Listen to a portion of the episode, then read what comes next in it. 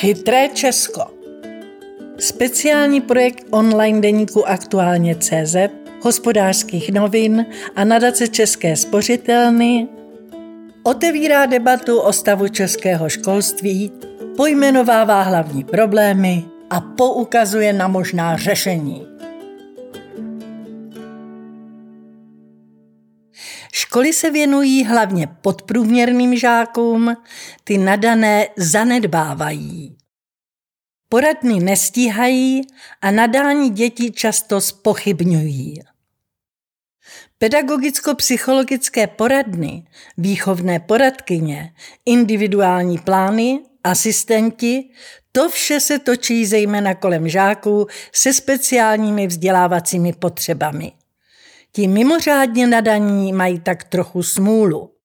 V lepším případě jsou odsouzeni k samostudiu, v horším případě k mnohaleté nudě. Nepodmíněně. Kvůli nepozornosti bývají neprávem ocejchováni jako ADHD a především má společnost za to, že když jsou chytří, tak si přece poradí sami. Školy a školská zařízení vytvářejí podmínky pro rozvoj nadání dětí, žáků a studentů. Stojí ve školském zákoně. Když se zeptáte ministerstva školství, zda školy péči o mimořádně nadané děti zanedbávají, kategoricky to odmítá a odkazuje na nejrůznější podpůrná opatření. Mezi nimi je například vyhláška o vzdělávání žáků se speciálními vzdělávacími potřebami a žáků nadaných. Hovoří o tom, že nadaným žákům lze rozšířit obsah vzdělávání, obohatit, rozšířit a prohloubit učivo nad rámec školního vzdělávacího programu, stimulovat procesy objevování a vyhledávání dalších souvislostí a vazeb. Pro nadané žáky může ředitel školy vytvářet skupiny, ve kterých se vzdělávají žáci stejných nebo různých ročníků školy v některých předmětech. Nebo že nadaní žáci se mohou se souhlasem ředitelů příslušných škol současně vzdělávat formou stáží v jiné škole stejného nebo jiného druhu. A teď se zeptejte maminek mimořádně nadaných dětí. No, čte se to hezky, že? Usmívá se jedna. Ale zní to trochu jako sci-fi.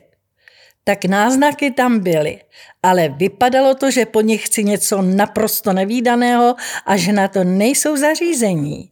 Přidává se třetí. Pro ty, pro koho jsou soudy maminek moc subjektivní a prohlášení ministerstva zase příliš úřední a loajální, nechme promluvit Českou školní inspekci a její objektivní údaje. Ta se totiž při svém sledování a hodnocení vzdělávání dlouhodobě zaměřuje také na podporu nadaných, talentovaných a mimořádně nadaných dětí, žáků a studentů. Její data například ukazují, že zatímco nadaných žáků v základních vzdělávání by měla být nejméně 2% populace, podíl těch diagnostikovaných je pouze 0,1%. Podíváme-li se na počty identifikovaných mimořádně nadaných žáků v základním vzdělávání, zjistíme, že jsou násobně nižší, než jaký je předpoklad mimořádně nadaných žáků v populaci – říká náměstek ústředního školního inspektora Ondřej Andris. Kolik je v Česku žáků se speciálními potřebami? Ve školním roce 2018-2019 byl počet diagnostikovaných žáků se speciálními vzdělávacími potřebami na základních školách 120 845. To je 12,8% Žáků se zdravotním znevýhodněním 23 436, to je 2,5 a žáků se sociálním znevýhodněním 14 305, to je 1,5% zatímco počet mimořádně nadaných žáků pouze 894 což je jen 0,1 procenta. V předškolním vzdělávání bylo podle údajů inspekce identifikováno v celém Česku jen 14 mimořádně nadaných dětí. Z nejrůznějších šetření se ukazuje, že oblast podpory a vzdělávání nadaných žáků je ve školách stále spíše počátečním stádiu a ve srovnání se vzděláváním žáků se speciálními vzdělávacími potřebami je tato oblast v praxi mnohem méně akcentována a mnohem méně podporována. A to jak na úrovni vlastní práce škol, tak i na úrovni systémových opatření na centrální úrovni. Konstatuje Andris. Přesto je podle něj na centrální úrovni situace dnes přece jen lepší, než například při novelizaci školského zákona v roce 2016. Důvodů, proč se zatím podpora talentovaných nedaří, jak by měla, je více a patří k ním podle něj i některé objektivní překážky. Jak poznat nadaného žáka? Vezměme to pěkně od začátku. Do první třídy se chystá dítě, které již umí číst, psát a počítat. Někteří rodiče takovým dětem na jejich zvídavé dotazy po písmenkách a číslech říkají, nebudu tě učit, pak by se ve škole nudil. Co by si s tebou paní učitelka počala? Od učitelek ve školkách většinou slyší to samé. Výjimkou jsou Montessori školky, které umožňují rozvíjet čtení, psaní či počítání již v tu chvíli, kdy o ně děti mají zájem.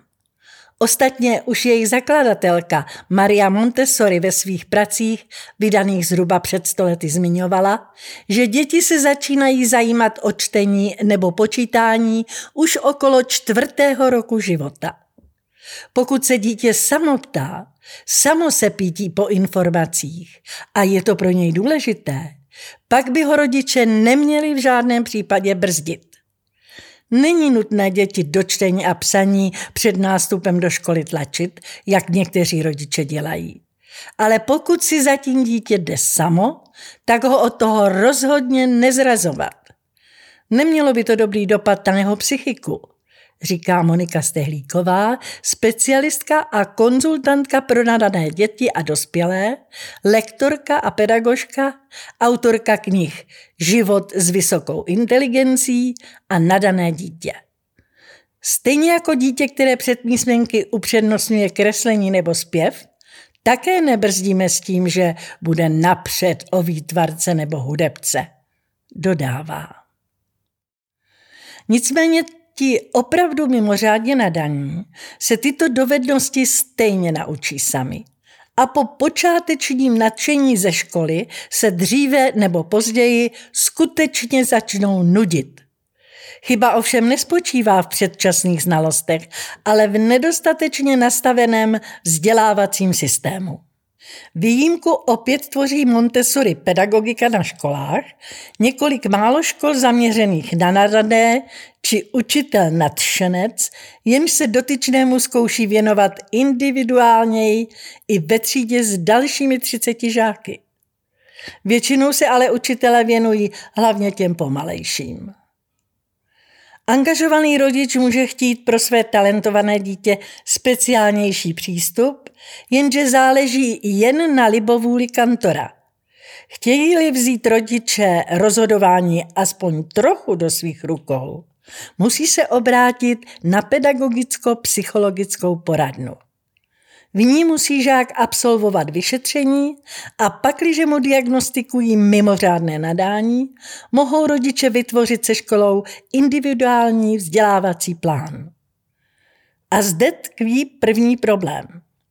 Jak již bylo řečeno, identifikováno bývá jen minimum takových žáků. Učitel ví, že i kdyby na takové dítě upozornil, stejně na něj nebude mít čas navíc. Rodiče se zase mnohdy zdráhají do poradny zavolat, protože se obávají reakcí odborníků i okolí, že mají o svém dítěti tak vysoké mínění a chtějí pro něj něco extra. Mnohé poradny si s těmito jedinci nevědí rady, protože se k ním dostanou jen zřídka kdy. Poradny nestíhají a nadání dětí často spochybňují. Když se zeptáte maminek takových dětí, i z některých jejich zkušeností vyplývá, proč jsou čísla diagnostikovaných talentů tak malá.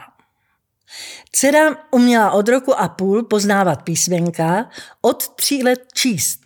Postupně začala i psát, počítat stále těžší příklady. Pak ji chytnul zeměpis, hlavní města, vlajky.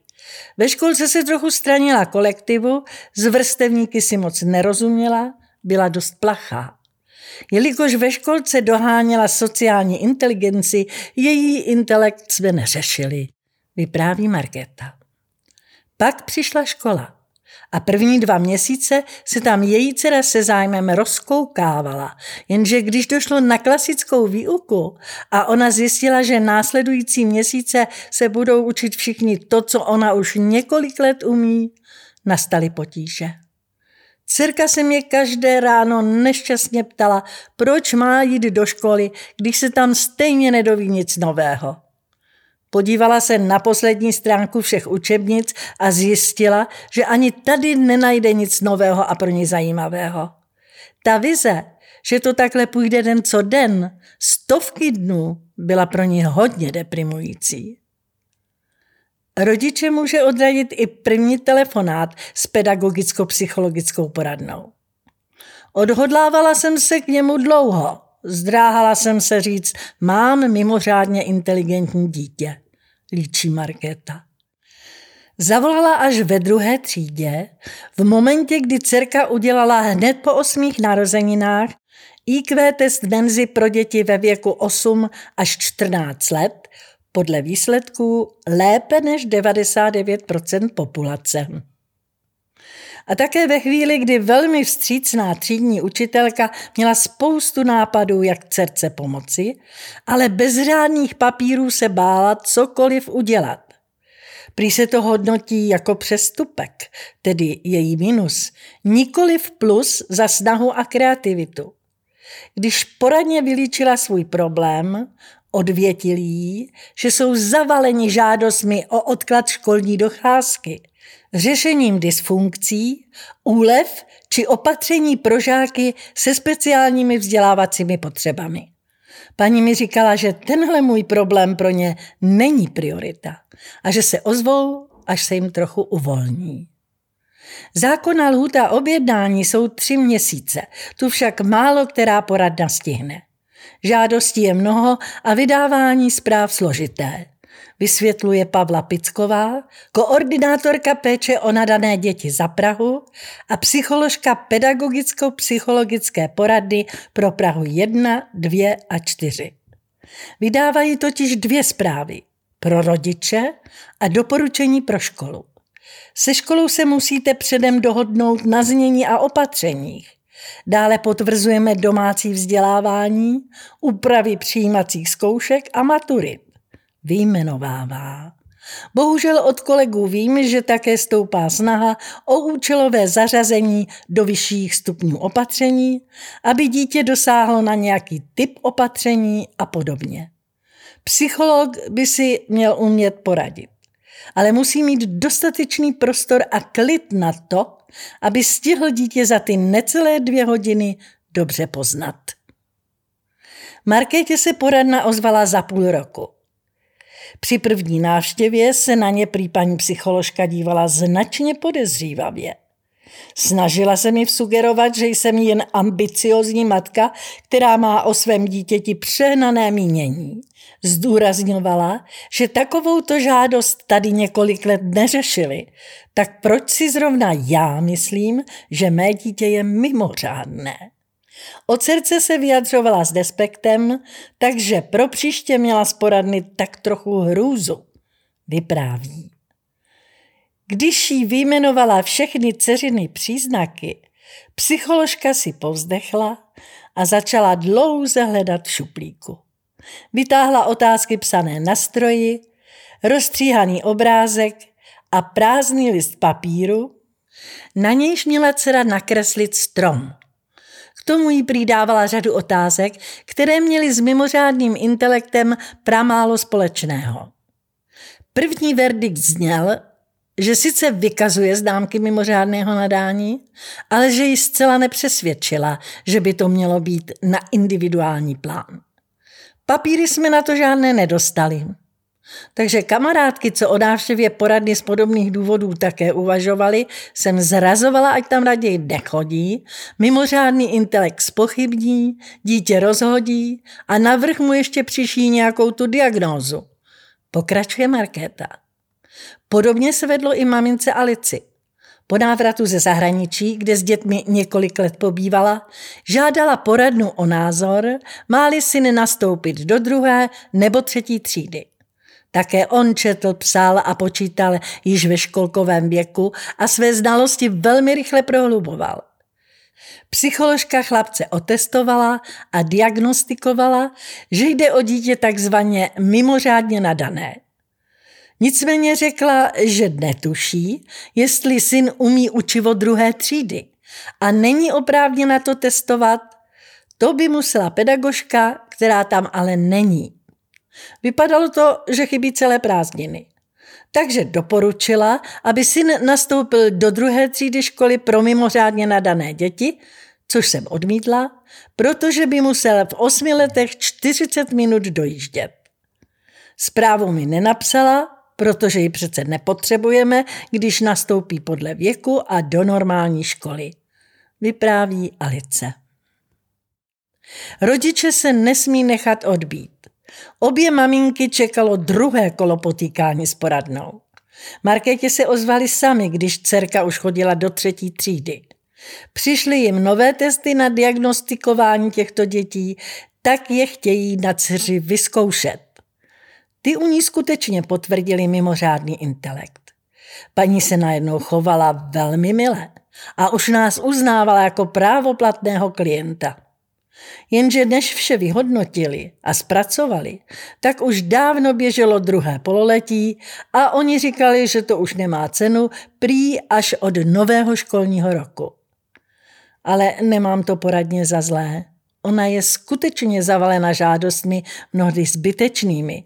Maminky často chtějí odklady či úlevy za každou cenu. My jsme chtěli pravý opak tedy dítě akcelerovat a naložit mu víc a to asi není zvykem. Do poradny zavítala znovu i Alice, když syn chodil do třetí třídy a hrozně se nudil.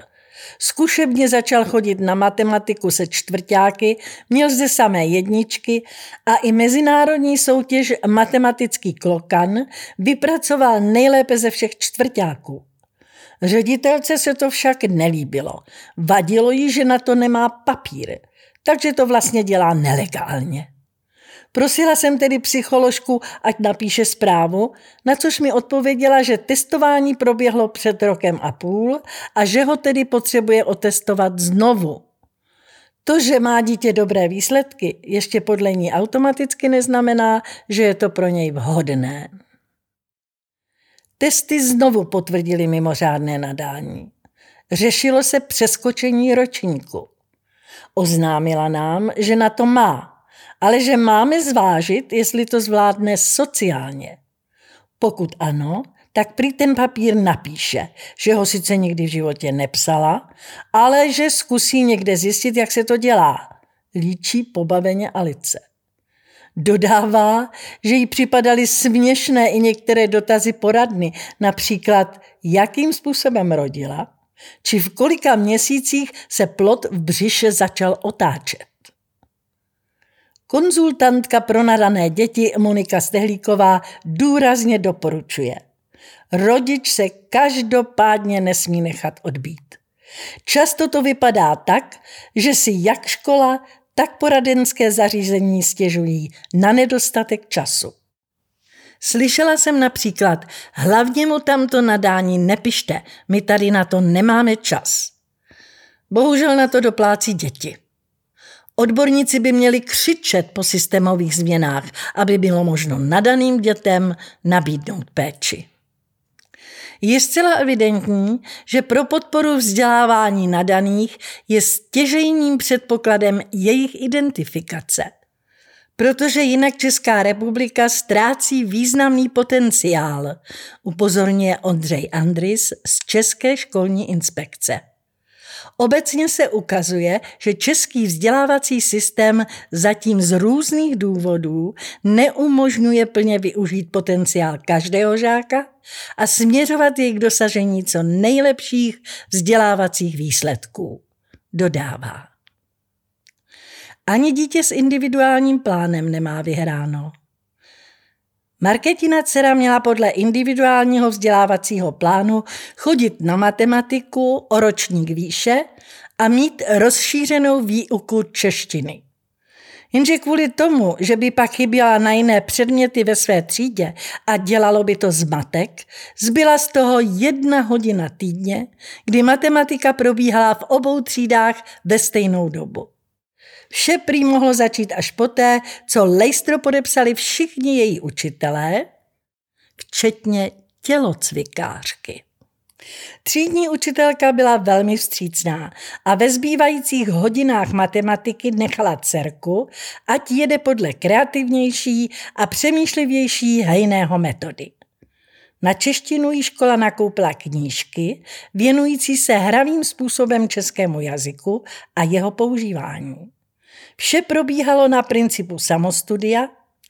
Dcera vypracovávala hejného cvičebnici a když jí nebyla jasná nějaká metoda, našla si ji v učebnici.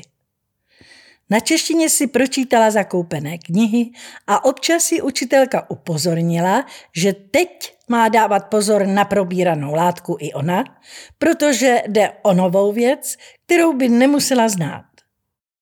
Bylo to asi maximum, čeho se za daných okolností dalo dosáhnout. Učitelka se jí těžko mohla věnovat víc, když byla sama na 30 dětí nejrůznějšího intelektu. Navíc hejného cvičebnicí opravovala doma ve volném čase. Kvůli dcerce šla na kurzy věnované vzdělávání mimořádně nadaných dětí. Hlásila ji na nejrůznější matematické a literární soutěže. Ideální by byl samozřejmě asistent, který by těm rychlým žákům rozšiřoval obzory a dával by jim stále nové a nové podněty a tudíž smysl jejich školní docházce. To je ale asi finský sen, říká Markéta. Podobně se vedlo i Alici a jejímu synovi. Ten sice mohl chodit na všechny hodiny matematiky do vyššího ročníku, dokonce se kvůli němu i slaďoval rozvrh, na druhou stranu ho ale učitelka nutila, aby měl hotová i všechna cvičení ve svém ročníku.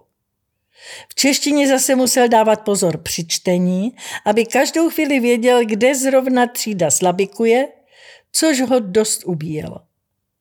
Ulevilo se mu s příchodem nové učitelky, která ho posadila do zadní lavice a nechává ho tam žít a studovat si, co se mu zrovna chce. Popisuje Alice. Syna ale podle ní mrzí, že ho učitelka nevyvolává a že si nemá s kým popovídat o tom, co se při samostudiu dozvěděl. Kdykoliv se se školou bavila, jak by mohli syna rozvíjet, řekli jí, ať ho pošle na nějaké kroužky nadaných dětí, ať je aspoň po škole mezi svými. Když jsem se ptala, co přesně tím myslí, tak řekli, že Menza určitě něco organizuje, ať se podívám. Nicméně za zlé jim to nemám. S 30 dětmi ve třídě se dá opravdu velmi těžko ještě vymýšlet speciality pro nadané dítě. Dochází Alice k podobnému závěru jako Markéta. Tempo totiž zpravidla určuje nejpomalejší žák ve třídě, rozhodně ne ten nejrychlejší. Pro podprůměrné ano, pro nadprůměrné ne. Podle psycholožky Pavly Pickové, jež v Praze koordinuje péči o mimořádně nadané děti, může školské poradenské zařízení takovým jedincům doporučit individuální vzdělávací plán, případně škole přispět na pomůcky, včetně například mikroskopu, preparačních souprav či přístupu do databází. Dokonce lze přispět na pronájem odborného pracoviště, třeba laboratoře. Co ale chybí, je prostor pro přímou práci s dítětem. Často mu nestačí jen akcelerace o rok výš. Potřebují si s někým o svých nápadech povídat, mít zpětnou vazbu. Zde by se s výhodou dalo využít podpůrné opatření, pedagogická intervence, to však aktuálně nelze u dítěte s nadáním bez speciálních vzdělávacích potřeb. Vysvětluje. Dítě se speciálními vzdělávacími potřebami a s mimořádným nadáním totiž stojí ve školském zákoně i ve vyhlášce vedle sebe. Neřadí se do jedné kategorie. Nicméně výklad je nejasný a tudíž i nastavování opatření pro kolegy z těchto zařízení nepřehledná. Upozorňuje Picková. Na nedávném setkání národních garantů péče o nadané jim zástupce ministerstva školství potvrdil, že nadaní žáci skutečně nemají stejná podpůrná opatření jako žáci se speciálními vzdělávacími potřebami. To znamená, že nadaný a mimořádně nadaný nemůže dostat asistenta pedagoga, případně pedagogickou intervenci, tedy příspěvek na hodinu, kdy s ním pracuje učitel individuálně, pokud nemá ještě jiné speciální vzdělávací potřeby, tedy poruchy učení nebo chování, dyslekcii, dysgrafii, ADHD, PAS a podobně. Tuto skutečnost kritizuje Česká školní inspekce, vadí jí i nízká systémová podpora vzdělávání nadaných, obzvláště v minulých letech. Upozorňuje zejména na nerovnost v přístupu k inkluzi. V rámci debat o inkluzi a nastavování parametrů pro inkluzivní vzdělávání se všechno dominantně vztahovalo ke vzdělávání žáků se speciálními vzdělávacími potřebami a vzdělávání nadaných nebylo v centru pozornosti. Přitom v kontextu inkluzivního vzdělávání musí jít o vzdělávání žáků z obou stran spektra, čili jak žáků se speciálními vzdělávacími potřebami, tak žáků nadaných, talentovaných a mimořádně nadaných. To byla velká chyba, kterou je třeba postupně napravovat. Konstatuje náměstek ústředního inspektora Ondřej Andris. Psycholožka Pavla Picková to odůvodňuje i tím, že péče o děti se speciálními vzdělávacími potřebami mimo nadání má v českém poradenství velkou tradici. Systematická péče o nadání je ale mnohem mladší. Ostatně já sama jsem koordinátorkou až od roku 2009. Stále také ještě panuje i v odborné veřejnosti názor, že nadaný toho mnoho nepotřebuje – dodává. Rovná práva pro podprůměrné i nadprůměrné děti prosazuje i konzultantka a lektorka pro nadané děti Monika Stehlíková. Mají stejné právo jako každé jiné dítě ve třídě se rozvíjet svým tempem, systematicky a plnohodnotně. Nám dospělým by mělo jít o spravedlnost v tom nabídnout každému vzdělávání založené na adekvátním rozvoji kompetencí a potenciálu. Není možné nikoho opomíjet. Nudou to začíná, psychickými problémy pokračuje. Obě citované maminky se na školskou poradnu obrátily, když se dítě začalo ve třídě neúnosně nudit a postrádalo smysl školní docházky. Specialistka Monika Stehlíková upozorňuje, že nudou to pouze začíná. A když se problém neřeší, po několika letech z toho mohou vzniknout závažné psychické problémy. Dostavuje se nedostatek sebevědomí. Ostatně, jak ho taky rozvíjet, když nepřekračuje své limity? Sebepochybování, školní fobie, demotivace a ztráta smyslu. Problém podle ní spočívá i v tom, že nadané dítě mnohem hůře nudu zvládá a může ho psychicky velmi rozhodit. Je pro něj totiž velmi důležitá seberealizace, bývá energické, tedy než dojde k demotivaci. Má vyšší potřebu stimulů, je na sebe náročné až perfekcionistické, potřebuje se posouvat stále ku předu, popisuje. Vadí i to, jak se někteří učitelé k nadaným dětem chovají. Způsob chování a komunikace učitele jsou důležité, u nadaných dětí však zásadní. Znám případy, kdy nadané děti rezignovaly na svůj potenciál, nebo se s nimi zacházelo nerespektujícím, urážlivým až ponižujícím způsobem. Nuda bohužel někdy není to nejhorší, říká Stehlíková. Mimořádně nadané děti také často končívají s diagnózou ADHD, tedy poruchou pozornosti s hyperaktivitou. Jejich nepozornost a vyrušování jsou přičítány této poruše, nikoli v prostému faktu, že se nudí a že jsou nešťastné z pomalého tempa a nízké úrovně vyučování. Scénář bývá podobný. Škola neodhadne, že se jedná o nadané dítě, tudíž dítěti není nabídnuta úprava vzdělávání. Když to trvá déle, dítě se začne chovat neadekvátně. Nikoho by nebavilo dělat práci, která je hluboko pod úrovní jeho schopností.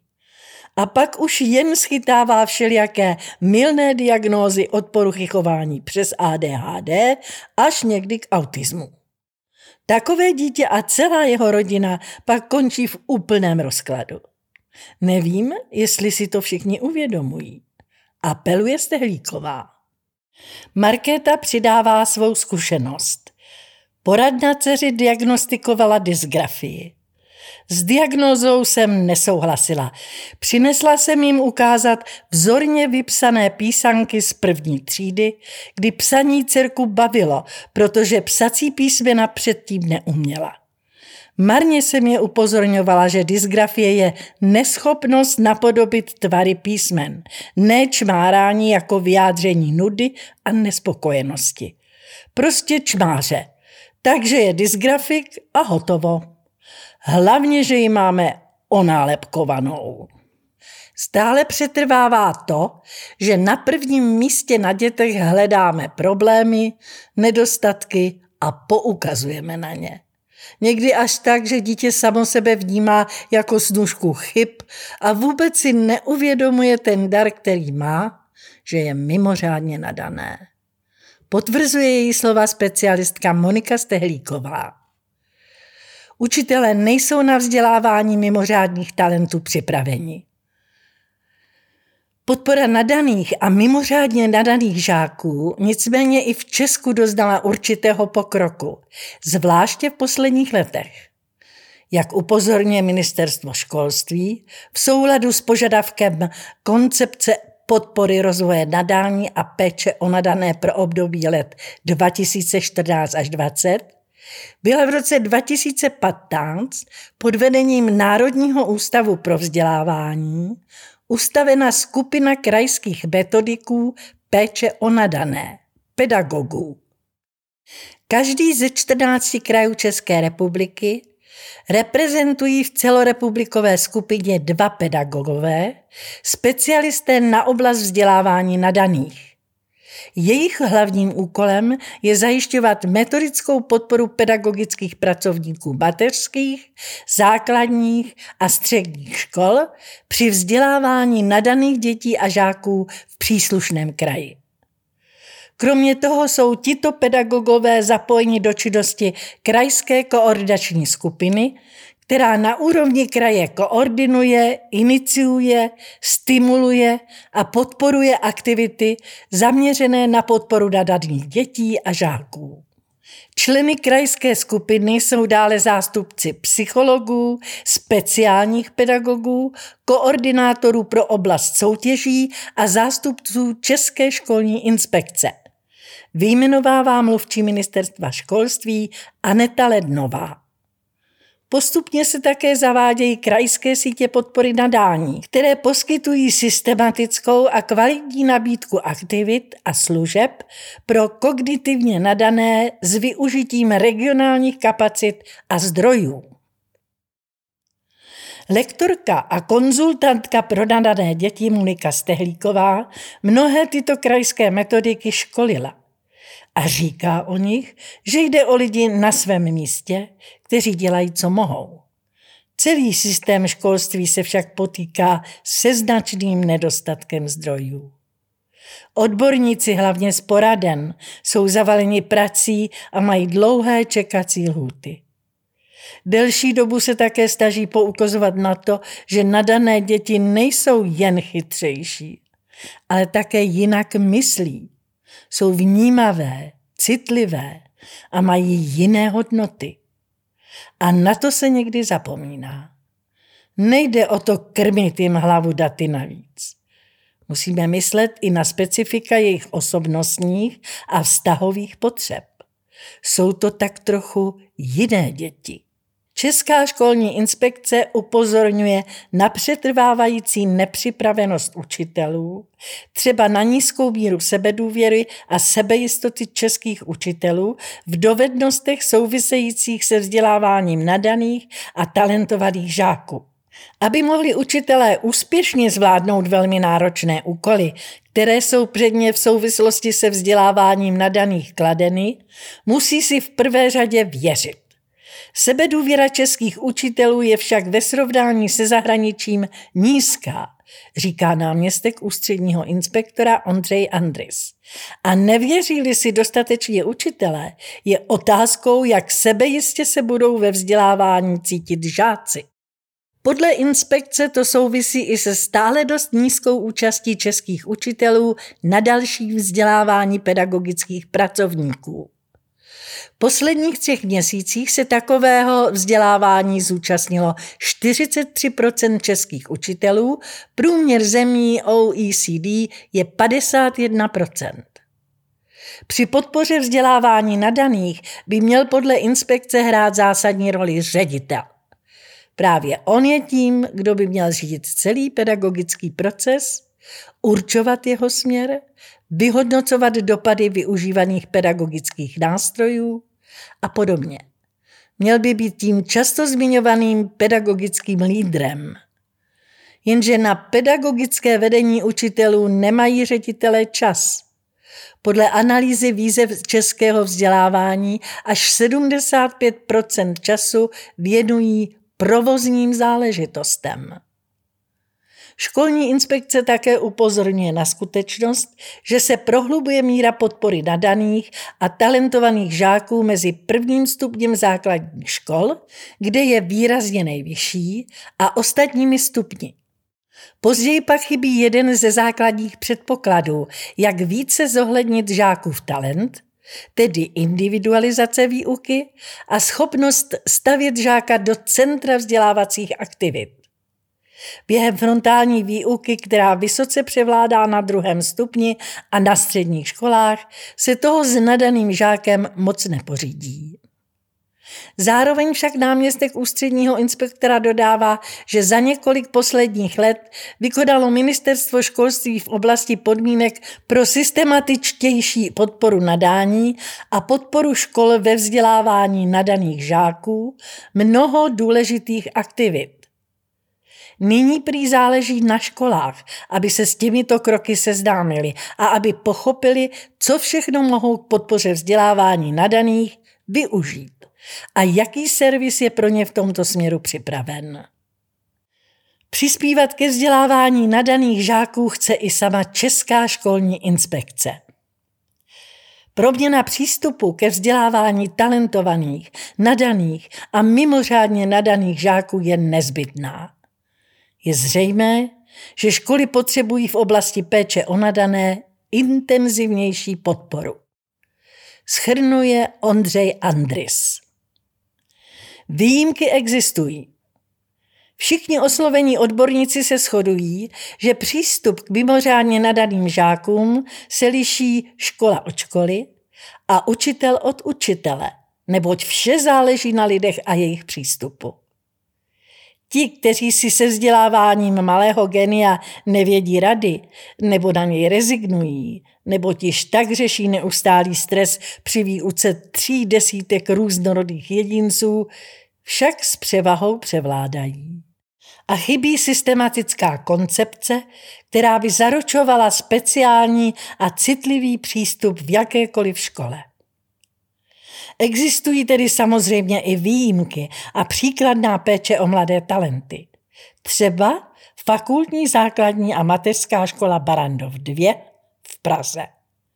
Vedení školy nabízí rodičům otestování IQ dětí v menze. Zatím se našly asi dvě stovky zájemců napříč první až devátou třídou. Z nich dalo 38 škole vědět, že mají IQ nad 130. Mimořádně nadaní žáci pak většinou docházejí na předmět, v němž vynikají, do vyššího ročníku dle individuálního vzdělávacího plánu. Dále máme kroužek pro nadané děti, spolupracujeme s Benzou a v letošním roce čtyři třídy zavedly do matematiky hru Abaku, v podstatě Scrabble s čísly, říká výchovná poradkyně na Barandovské škole Jana Vokounová. Podle ní se přístup k mimořádně nadaným dětem zlepšuje. Například zmíněnou logickou hru Abaku používají již dvě stovky základních a mateřských škol po celé republice. Hodně se prý rozvíjí i spolupráce se společností HAMAT, již se podařilo prosadit alternativní hejného metodu výuky matematiky do 750 ze 4100 základních škol v Česku. Mimořádně nadaní se dočkají adekvátní péče také na Montessori školách, které si zakládají na individuálním přístupu k žákům podle jejich schopností.